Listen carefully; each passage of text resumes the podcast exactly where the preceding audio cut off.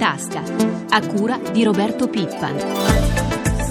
40 minuti 49 secondi, buongiorno a tutti voi. Ieri è stata una giornata di tregua sui mercati, dominata dall'effetto Spagna sulle borse e dalle attese sul voto di domenica in Grecia. Intanto sono arrivati nuovi segnali di allarme dalla BCE che certifica quanto il clima di crescente incertezza pesi sulle prospettive di ripresa della crisi del debito. La crescita economica nell'Eurozona resta debole, dice la BCE. Noi siamo collegati ora con Giulio Baresani Marini, responsabile World Management Millennium SIM. Dottor Baresani Marini, buongiorno.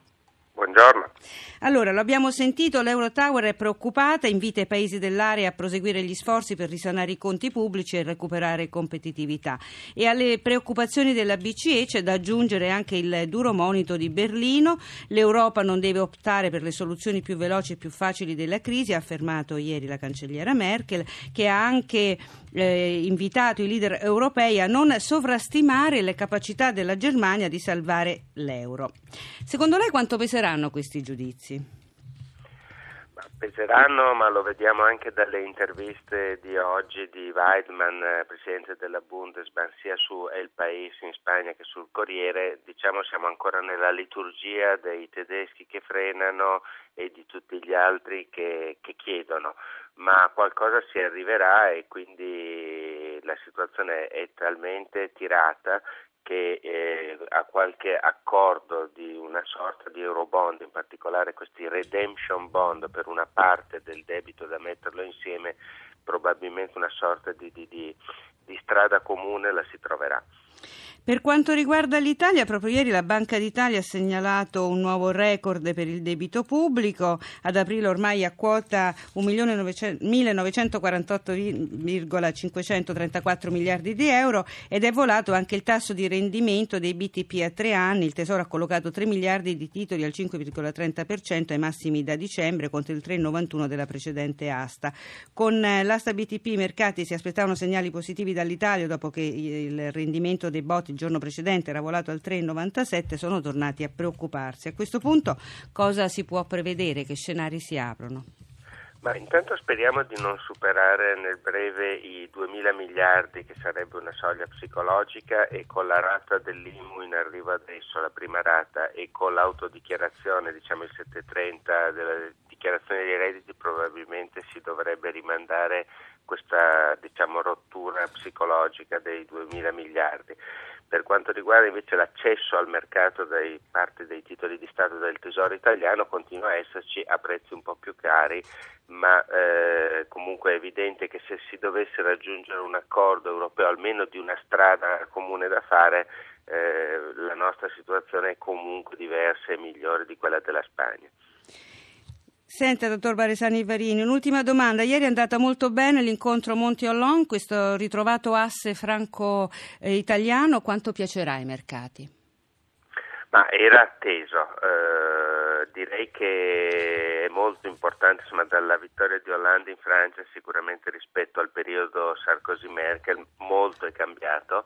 Eh, vediamo quale sarà l'effetto delle elezioni in Grecia, che potrebbe essere, non dico un non evento, ma sicuramente la, la sensazione sul mercato in queste ultime ore è che non si arrivi subito all'uscita della Grecia, ma a ritrattare chiunque vinca una sorta di alleanza del, eh, diciamo dei, dei, due partiti principali per cercare di rimanere dentro. Quindi un appoggio anche di Hollande e, e di Monti per essere un po' meno duri rispetto alla cura della Troica potrebbe aiutare a far prendere tempo. Noi la ringraziamo molto, buona giornata dottor Barisani Marini. Arrivederci. Lo accennavamo prima, ieri per i mercati è stata una buona giornata, noi ci colleghiamo subito con Milano, con la nostra redazione di Milano. Marzio Quaglino, buongiorno. Buongiorno. Allora, ricordiamo quali risultati abbiamo raggiunto ieri. Ma è stata una giornata un po' a due velocità, con le borse normalmente più deboli, eh, positive, quelle principali invece eh, attorno alla parità. Ricordiamo dunque gli indici. Per quello che riguarda l'Europa, la migliore è stata Atene con un più 12,55% sui sondaggi che danno vincenti i partiti partiti favorevoli al, al, mantenimento della Grecia in area euro, bene anche Madrid più 1,22 e bene anche Milano più 1,47. Le altre principali borse per Londra un calo dello 0,31%, Parigi appena sopra la parità più 0,08, anche Francoforte negativa meno 0,23. In serata poi le borse statunitensi hanno invece chiuso positivamente, ma va ricordato anche l'andamento dei titoli di Stato che rimane molto sotto pressione in Europa con i bonus spagnoli addirittura andati sopra il 7%, per quello che riguarda invece eh, l'Italia il eh, differenziale di rendimento tra titoli italiani e tedeschi riparte oggi da quota 464. Vediamo allora i segnali che arrivano dall'Asia e le previsioni per oggi.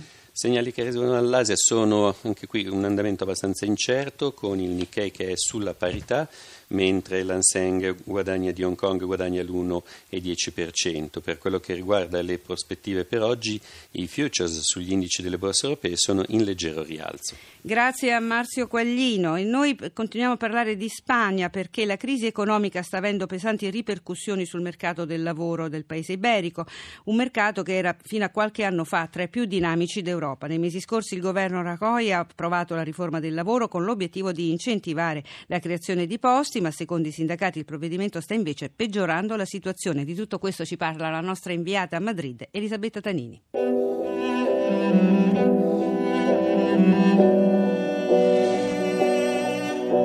La Spagna dei primati sportivi vanta un record tutto negativo ed è quello della disoccupazione. Il tasso supera il 24%. Nel paese ci sono circa 4 milioni e 600 mila senza lavoro. Il numero dei disoccupati è cresciuto soprattutto negli ultimi due anni e come in Italia, anche nel paese iberico, a pagare il conto più salato della crisi sono soprattutto i giovani. Fra gli under 25 il tasso di disoccupazione infatti è al 52%, in pratica uno su due è senza posto. Sono scoraggiata, dice Susanna, 30 anni da mesi senza un contratto. Sono disoccupata, da un bel po' che non trovo un posto di lavoro, poi se si trovano posti di lavoro sono posti di lavoro mal pagati o magari per tre mesi. Secondo le organizzazioni sindacali spagnole la situazione è destinata a peggiorare. Attualmente infatti circa il 70% dei disoccupati gode ancora dell'indennità di disoccupazione che in Spagna dura circa due anni. Il periodo per migliaia di lavoratori sta per esaurirsi, come ci racconta Carmen, 43 anni. Io sono disoccupata, mio marito anche, è da un anno disoccupato. Per il momento abbiamo il sussidio di disoccupazione, però ci durerà un altro anno soltanto. Si tu no vuelves, no quedarán más que desiertos. Il governo di Rajoy ha recentemente varato una riforma del mercato del lavoro, tagliata l'indennità di disoccupazione ridotta ad un anno. Inoltre, in caso di licenziamenti collettivi, non c'è più bisogno di un accordo preventivo con il Ministero del Lavoro, dunque è più facile per l'imprenditore tagliare i posti. La riforma avvantaggia solo le aziende, attaccano i sindacati. Il segretario dell'UGT, Candido Mendez. Esa reforma laboral lo che ha provocato è más paro e más destrucción de empleo. Con questa riforma del lavoro adesso c'è più disoccupazione, si sta distruggendo sempre più occupazione ha un effetto contrario a quello che si voleva raggiungere. Abbiamo fatto anche un accordo con il governo sul contenimento degli stipendi e il governo era d'accordo con noi. Poi dopo il governo l'ha buttato nella spazzatura. I sindacati contestano le misure del governo Rajoy contro la crisi e chiedono un referendum che non è solo sugli aiuti europei, precisa Mendez. Il prossimo 20 giugno UGT insieme a Commissiones Ombreras, l'altro grande sindacato spagnolo, scenderanno in piazza per manifestare contro le misure di di austerity imposte dall'Europa. Il segretario per gli affari internazionali di Commissiones, Javer Dodds.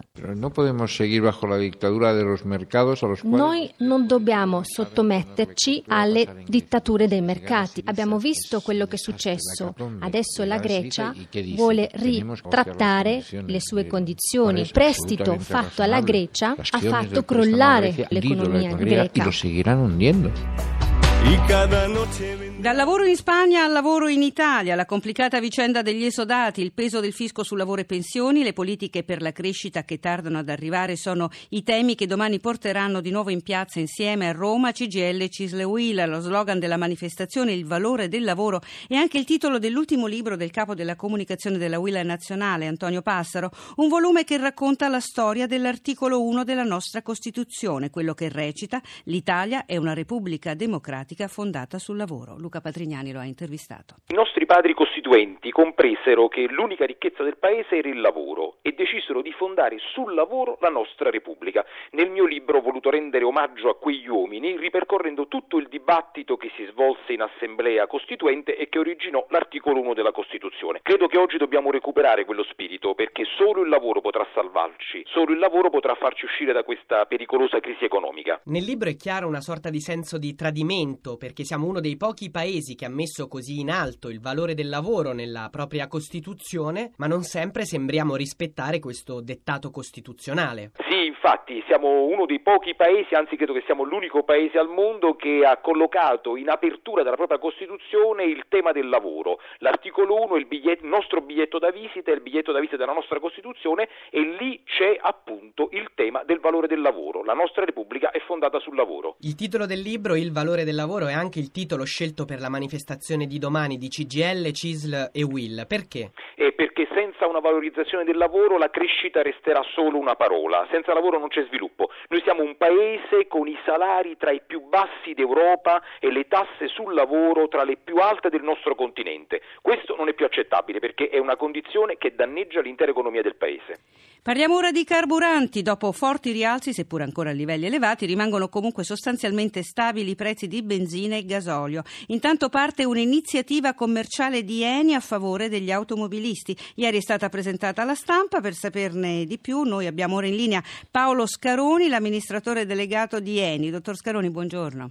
Buongiorno a lei. Senta, dottor Scaroni, ci spiega in che cosa consiste la vostra offerta, come si sviluppa? Beh, guardi, è molto semplice. Noi lanciamo per tutti i eh, weekends, quindi i sabati e le domeniche dell'estate, uno sconto eccezionale per i nostri clienti che ci porterà a vendere benzina e gasolio sotto costo. Tanto per darle un'idea, a partire da questo sabato noi venderemo la benzina a 1,6 euro e il gasolio a 1,5 euro, quindi dei prezzi veramente molto bassi che andranno incontro ai consumatori italiani che proprio in questi weekend si sposteranno di più che di consueto. Ma non era possibile allungarla un po' invece di limitarla solo al weekend perché sarebbe stato forse più trainante anche per l'economia? Beh, guardi, normalmente eh, le famiglie italiane fanno benzina una volta alla settimana. Tutto questo eh, lo faremo nei nostri iper self che sono appunto a loro disposizione il sabato e la domenica e quindi credo che potranno utilizzare questo prezzo così favorevole anche per i loro spostamenti settimanali. Che impegno economico comporterà tutto questo per lei? Quanto vi costerà insomma questa campagna? Guardi, non lo sappiamo ancora perché dipenderà naturalmente da quanti litri venderemo in più. Ogni litro che vendiamo ci causa una piccola perdita perché eh, naturalmente vendiamo a un prezzo inferiore al costo del prodotto.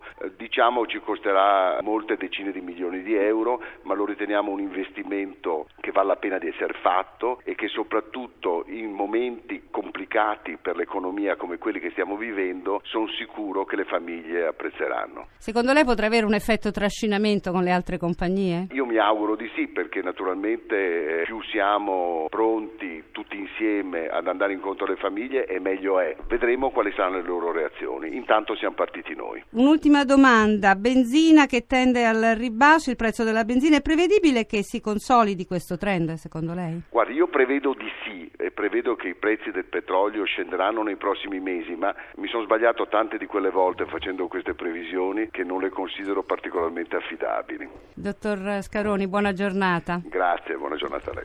Stamane all'esame del Consiglio dei Ministri il decreto per lo sviluppo. Il governo lavora parallelamente anche allo spending review e al piano di dismissioni per ridurre progressivamente il debito pubblico. Temi di cui si è parlato ieri a Milano durante un convegno sui project bond. Ci spiega tutto Giancarlo Zanella. Gli asset pubblici naturalmente costituiscono una parte significativa di risorse del nostro Paese ed è giusto che ovviamente possano, dismettendole, concorrere alla riduzione del debito. Patrimonio pubblico, immobili ma non solo, per abbattere il debito pubblico. Sottolinea Mario Ciaccia, il vice ministro delle infrastrutture e dei trasporti. Giudizio positivo alla proposta del governo anche dal mondo della finanza. Massimo Capuano, amministratore delegato di Centrobanca. Secondo me è una scelta giusta. C'è la possibilità di fare un fondo nel quale poter mettere questi asset che possono essere venduti, bisogna farla con un'ottica veramente internazionale. Un altro strumento di cui si parla molto per far fronte alla crisi, per favorire gli investimenti nelle grandi opere, sono i project bond. Dario Scannapieco, vicepresidente della Banca Europea per gli investimenti. I project bond sono una modalità di finanziamento di queste infrastrutture in cui si coinvolgono